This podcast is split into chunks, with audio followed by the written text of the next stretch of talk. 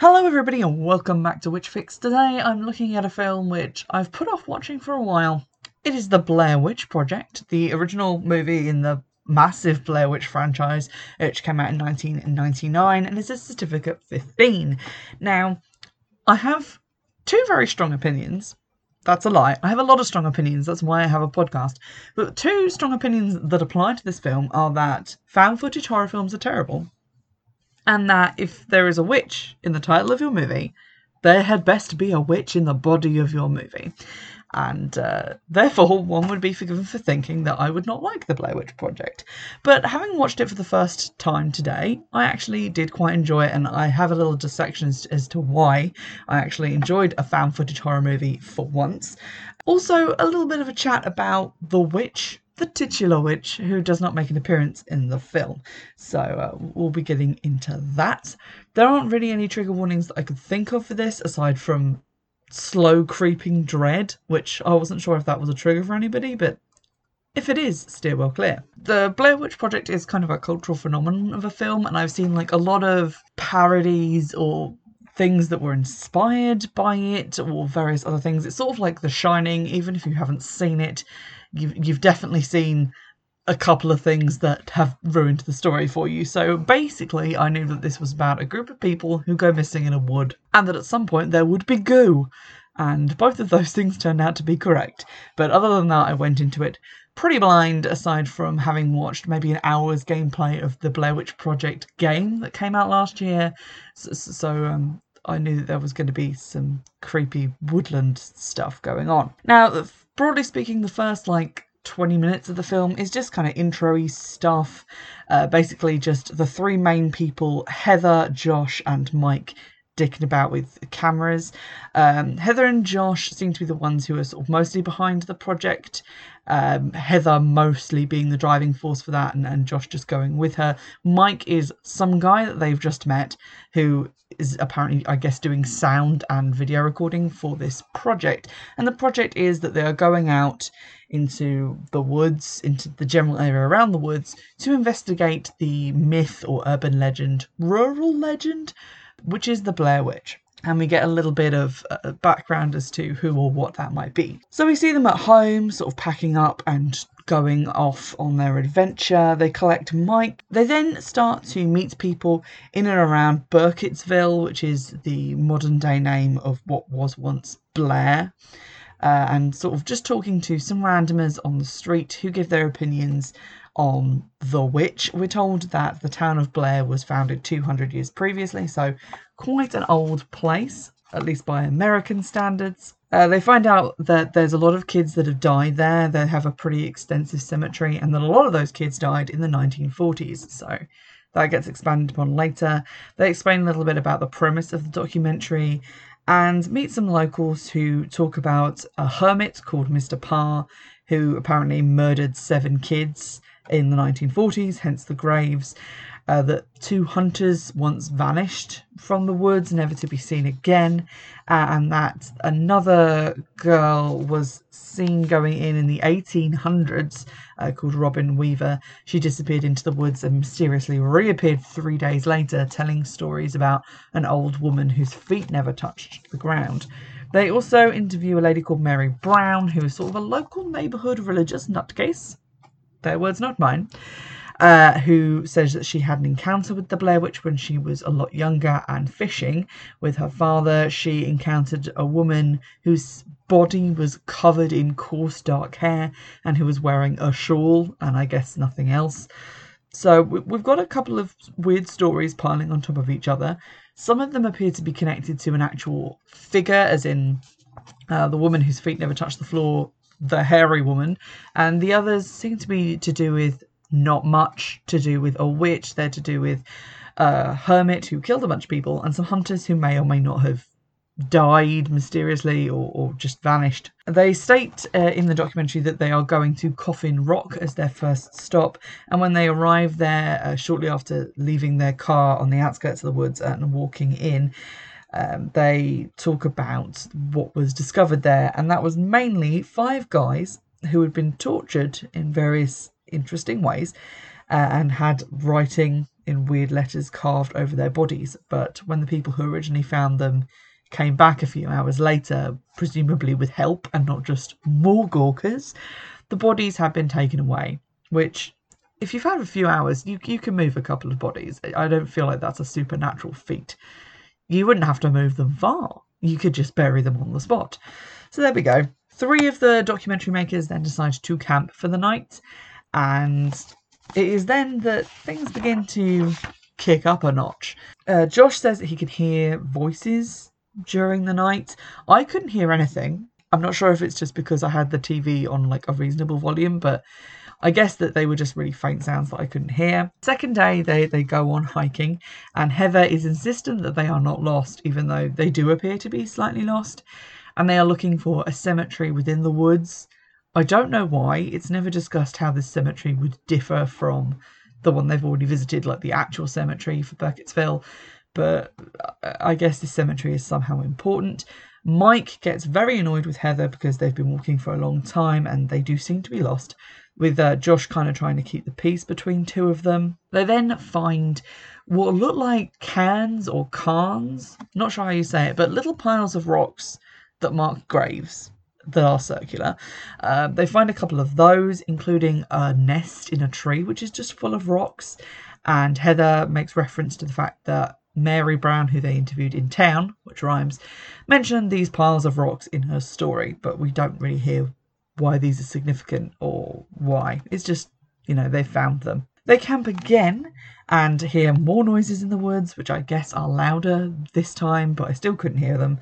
I don't know what subtitles would have given me if I had bothered to turn them on. Maybe just bracket noise in wood, close brackets. But I guess there were noises. They assume it's locals who didn't want them poking around, messing with them, which seems kind of a stretch because I feel like everyone they spoke to on camera in town was reasonably helpful and polite. There were some fishermen who were like, You fool kids, you'll never learn. But they didn't seem aggressive or like they would want to mess with them. The next day is the day when they are heading back to where they've left the car. And obviously, this is where things get kicked up a notch again because although they are going back ostensibly, the guys remark that they are seeing unfamiliar parts of the woods and bits they don't remember going through. And then Heather says something which makes zero sense because she says that they're going back a different way because the way they came out was the most direct route to the two places she wanted to see, namely Coffin Rock and the Weird Cemetery. But they are going back by a direct route to the car. But surely, if they were already at the cemetery, the direct route back to the car would be the way they came? Unless she's talking about cutting out Coffin Rock entirely and just circumventing it. But surely that would require like going ar- around in a different way. I don't know why she's doing this. It makes no sense. And if I was traveling with them, I'd be annoyed. Uh, Julie, the others do get annoyed and they have arguments. Mike, in particular, kicks off yelling and swearing. Uh, they're both kind of worried, uh, Josh and Mike, about the fact that they are meant to work the next day and that they have to return, I guess, rented equipment or something. So uh, tensions are running high. When they still haven't found the car, they have to camp for another night and the noises return. This time I could hear the noises. It sounded like someone whacking a branch against a tree or crashing around in the undergrowth, but uh, Heather says that it sounds like footsteps. So I don't know. Maybe they're wearing wooden tap shoes. Uh, there's some very intense scenes of them sort of filming the the dark woods around them, trying to work out what's going on, and it is quite tense. And I attribute that to the fact that it's on like um, VHS camera rather than digital, because I feel like on digital camera it would just be black but because of the the way that they're filming it, there's these little speckles on the film as they film around, so you keep continuously thinking that you've spotted something, but it's just the film, uh, and that's quite effective. When they get up the next morning, having I guess gone back to sleep after hearing the noises, there are now rock piles around their tent, and there are three of them. So if the rock piles in the cemetery were grave markers, there are now three grave markers around their tent. Josh starts getting antsy and they confront each other because the map is now missing. Uh, to be fair, Heather didn't seem to be referring to the map that much because they were very fucking lost. But the map is now missing, and this is a big deal. Uh, and they continue to yell at each other in various combinations because obviously this puts a lot of stress on the group. They decide to follow the creek uh, to see if they can get back to where they left the car, or at least get back to a spot where they previously crossed the creek and know where they are. Josh reassures everybody by saying that when they don't turn up today as they were meant to, his girlfriend and probably other people who have missed them will also come looking for them, so it's not like they're going to be lost forever. They have to cross the stream at one point, and the guys antagonize Heather because she has wet shoes and is pissed off about it, and they seem to find this funny. Um, they all kick off at each other, and Heather really kicks off. And while everyone's kicking off, it's revealed that Mike kicked the map into the creek, and he finds this hysterically funny and laughs about it like wildly. Heather then completely loses her grip on what little temper she had left and completely goes for Mike. Josh also goes for Mike because Mike's been a douche and possibly condemned them all to an early death. Heather then demands the compass from Mike because she says she, he can't be trusted with it, but Josh doesn't want her to have it because she already got them lost once, so everyone seems to be each other's throats. They then return to where they've left their stuff, I, guess because they were walking around aimlessly. I don't know, but their, their stuff was left behind and has now been scattered uh, sort of around the clearing, and some of it is missing. They then find the uh, wood figures hanging from the trees. I know about the wood figures. That was the other thing I knew about the Blair Witch Project. The weird little men made of sticks. Uh, there are men made of sticks. They're hanging from all the trees, and they are very scary. Uh, and Heather keeps filming them, even while Mike and Josh demand that they leave at once. But she seems really kind of taken with this weird phenomena that they are experiencing. Uh, Mike again sort of breaks a little bit. He starts screaming for help so that hopefully someone will hear them. And he then later brings up that maybe they shouldn't light fires at night because maybe they're being tracked to the woods by these locals who are messing with them because on the first night they didn't light a fire and nothing happened. There are then more sounds at night which I could hear, and they sound sort of like cooing, crying, and screeching. So a lot of weird shit. Uh, for some reason, this causes the three of them to flee the tent and run into the woods. I don't get why they do this because it's it's it's the middle of night and so far the noises haven't actually done anything to them. There's they've just been noises, so I don't know why they felt they had to run now. But they run away and then at daybreak go back for their stuff. But now some of their stuff is gone and there is slime on some of the stuff that remains. It seems to mostly be Josh's stuff, so I feel like he's been marked for death by the slime monster. Uh, Josh and Mike are both kind of getting at Heather and, and being horrible to her, mostly based on the fact that she keeps filming things, which, I mean, she has to keep filming things, otherwise, there would be no movie, guys, but whatever. Uh, so they're all getting at each other, and then they camp for another night. The following morning, Josh is missing, and the remaining two, Heather and Mike, uh, they keep screaming his name, but he doesn't answer, and they can't find him. So wherever he's gone, he's gone quite far.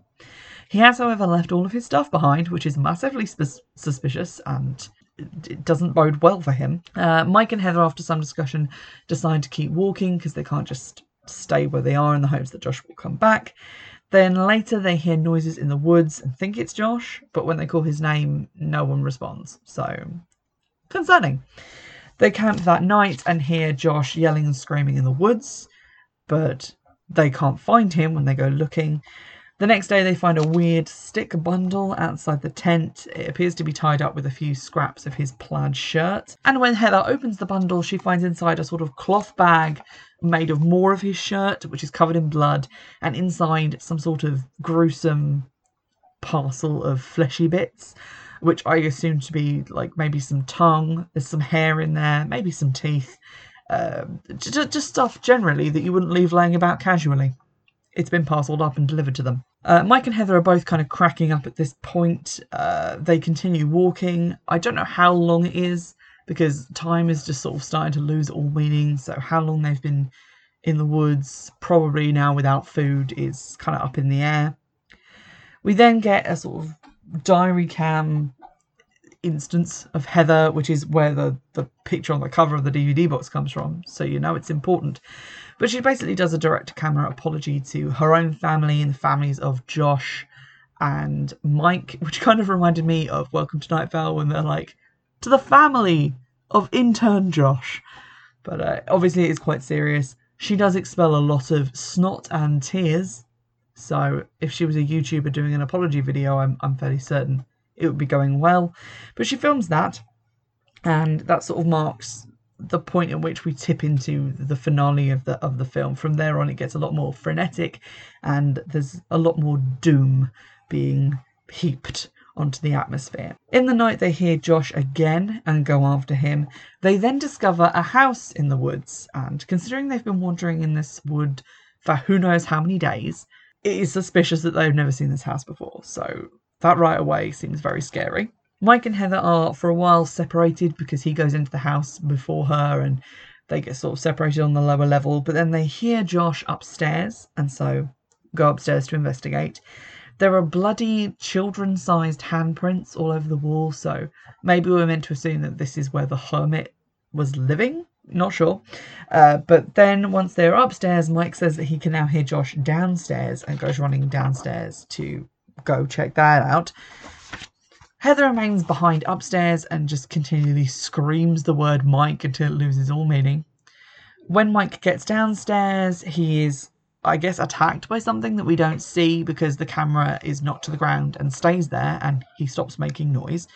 And then when Heather gives up screaming upstairs and brings her screaming downstairs, she goes into the basement room, sees Mike standing in the corner, which I'll come back to in a minute, uh, and then is attacked by the same unseen force her camera falls to the ground and we stay on the still image of it, I guess filming nothing uh, until the credits come up. Now, the corner thing. Corners are not just beloved by Sims, they are beloved by the Blair Witch. It was mentioned earlier in the story of the hermit that he would have one child facing the wall while he, I, I guess, killed another one and then would kill the corner child. So I guess just frightening that one before murder.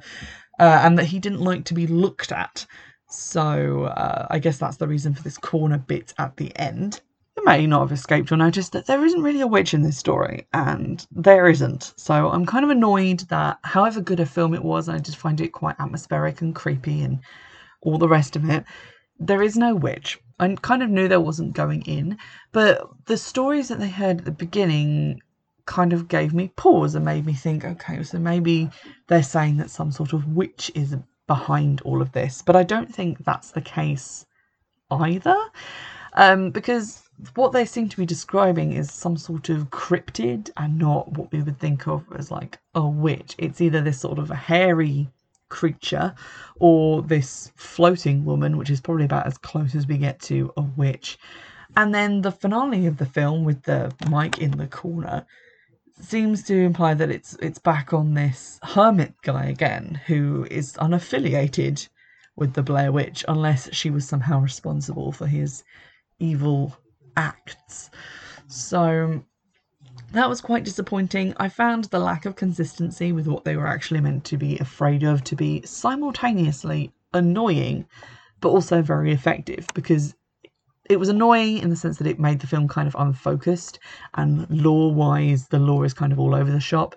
But at the same time if they tell you it's like a bare-headed man who like hunts you down with a knife made of reindeer antlers then that's kind of less scary because you can picture that you know what it is.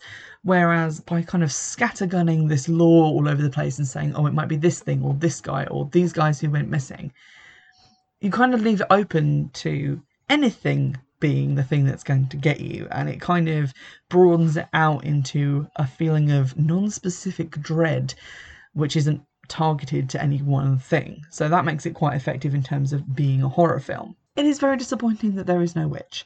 I mean, you have all the kind of fairy tale ingredients. You know, we have people going into a wood and being unable to escape, finding a mysterious house in the middle of said wood, um, children being lured in, kidnapped. That's kind of also around in the story.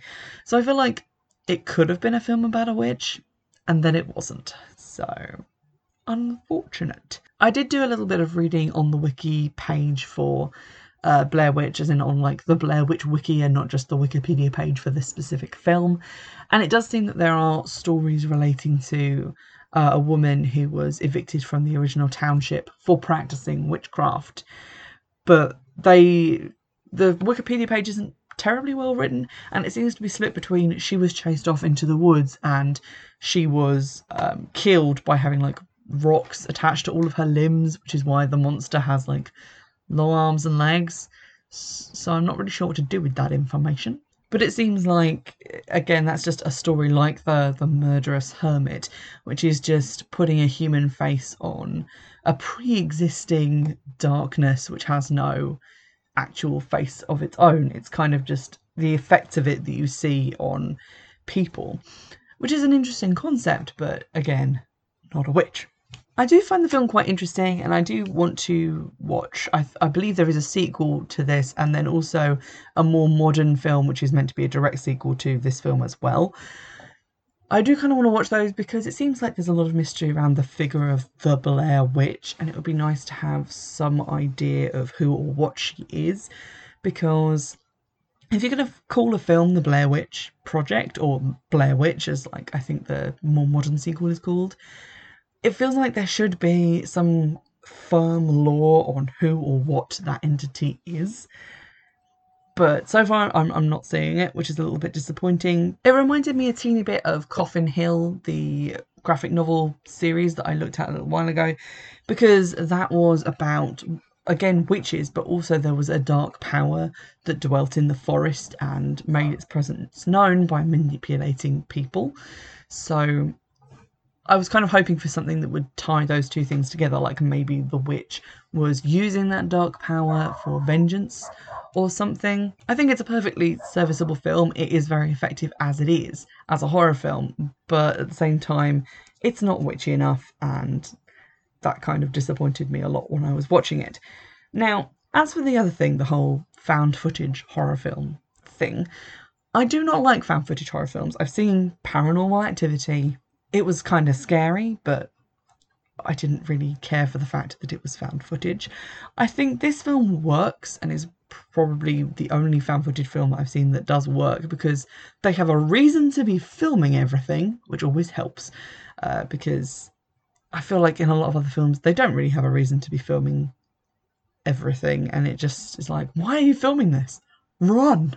Uh, and in this, they don't tend to like film stuff when they're actually like running places like they'll film in between times and then just you'll find out what happened. And also they don't try and cram in exposition to camera which is another thing i find annoying about films because they try and have exposition like it's a normal film but this is very clunky when you try and do it in found footage or just recorded footage because you end up with people just like telling you their life story to camera which i feel like wouldn't happen in the course of just filming stupid videos between friends.